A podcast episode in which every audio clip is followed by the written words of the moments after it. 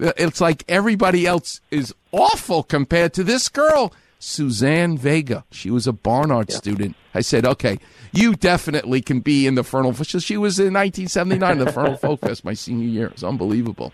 All right, John Collier, this is just fascinating to me.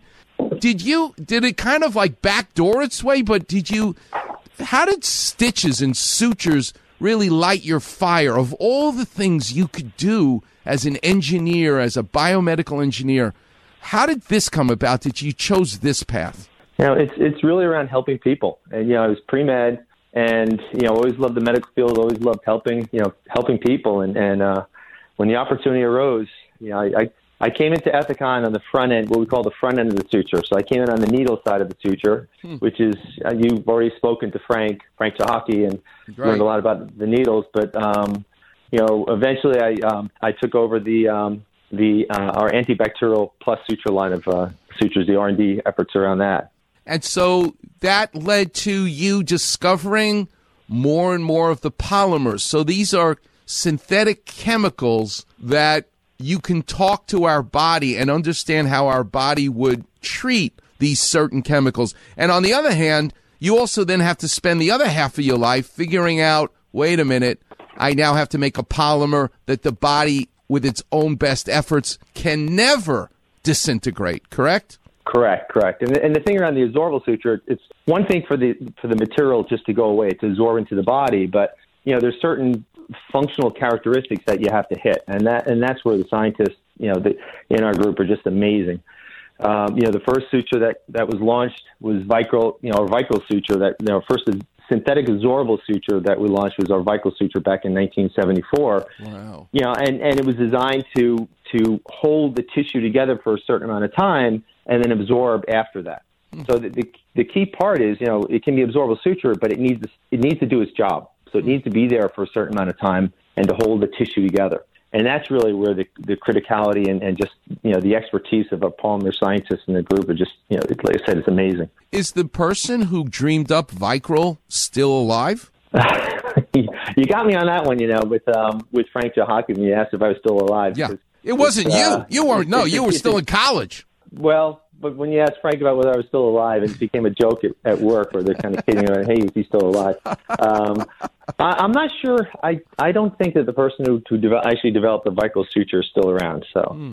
um, was it one guy wrong. or was it a committee? most likely a number of people. So I don't I don't have the history of Vicryl of who you know the development of, of the Vicryl suture. It was well before me. Mm-hmm. Uh, and, but and, but we've made we've made we've made improvements over the years with with um, you know with that suture in particular. And Vicryl correct me if I'm wrong, because and I've used it a million times, is a braided suture, right? Correct, correct. It's, so, it's the most well-known suture in the world, and it's yes, it's a braided suture. Uh, when it first came out in 1974, it was uncoated, so you know the you know the importance of a coated suture, correct? For no, tissue, I want you to teach the and... audience the difference between okay. monofilament, braided. Why would one be necessary or desired versus not? Okay. So the Vicryl suture was the first uh, that we developed in 1974, and it was uncoated. It's a braided suture. So you have with the braid versus a monofilament, you have kind of the suppleness of a of a braid. It, it's it doesn't have the memory that a, that a monofilament suture would have. The problem is that you know uncoated when you're when you're pulling the suture through the tissue, you get some drag, some some trauma on the tissue. Mm. So in 1979, we, we developed a coated uh, Vicryl suture, and the, the importance of that was it reduced tissue drag, the trauma, as well as it, it made it easier for surgeons to tie the knockdown. Um, and then after that, we started developing monofilament sutures. So the difference between the monofilament and the braid like I said, the braid is more supple. It doesn't have the memory. It's easier to tie down. The monofilament ha- is just a single strand. It, it you have less tissue drag through you know through the body. It does have memory. The, the downside it has some you know it does have some memory to it. It's a little more difficult to, to tie the knot down. Teach us a little bit about my favorite word in tying knots and sewing up people after I finish their surgery. What exactly spitting a stitch is? Because Vicryl was notorious. It was the first, so it gets a lot of credit for being the first. But one of the problems I had as a surgeon, and we all did, was the whole idea of Vicryl and, and spitting a stitch. What does that mean? It's sub, subcutaneous suturing, right? Yes. Uh, so the spitting is so the way the way these sutures break down. the moisture gets in, the water gets into the suture itself. It, it goes totally throughout the suture, and it starts to break the polymer change down. So you, you'll get some pieces of, of the suture that actually the body wants to, to get foreign bodies out of the body, so it'll start to force its way up through you know through the skin. Mm. So that's what's considered suture spitting. You, you, get these little pieces that may stick out on the um, in your skin, which can secondarily get infected. They become red. They start to ooze, and you can actually ruin a beautiful operation if the body decides. And it may be also it's not only the engineer's fault, it's the surgeon. Some people they'll tie ten knots to hold. You know, hey after the third or fourth knot, it's enough already, but they'll make a big, bulky mass. The surgeon will.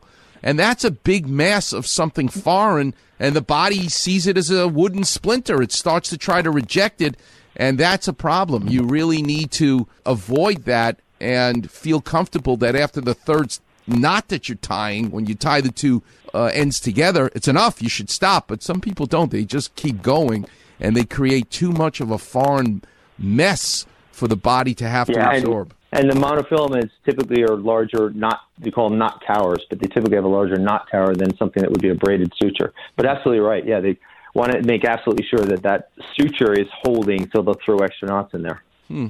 And teach us a little bit about the different. How many different sutures does Ethicon make? Oh, um, well, suture families. I think there's oh boy, over 15 or so suture families. But when you really get down to the different types and different needle codes. There are thousands and thousands of different needle codes, whether whether the the diameter of the suture, the length of the suture, um, the needle type that's used. You know, we we make thousands of sutures, and and basically we make enough suture. I think to reach the moon every year. So, wow. you know, that's how much suture we produce every year. Yeah. Wow. And did it truly start with catgut?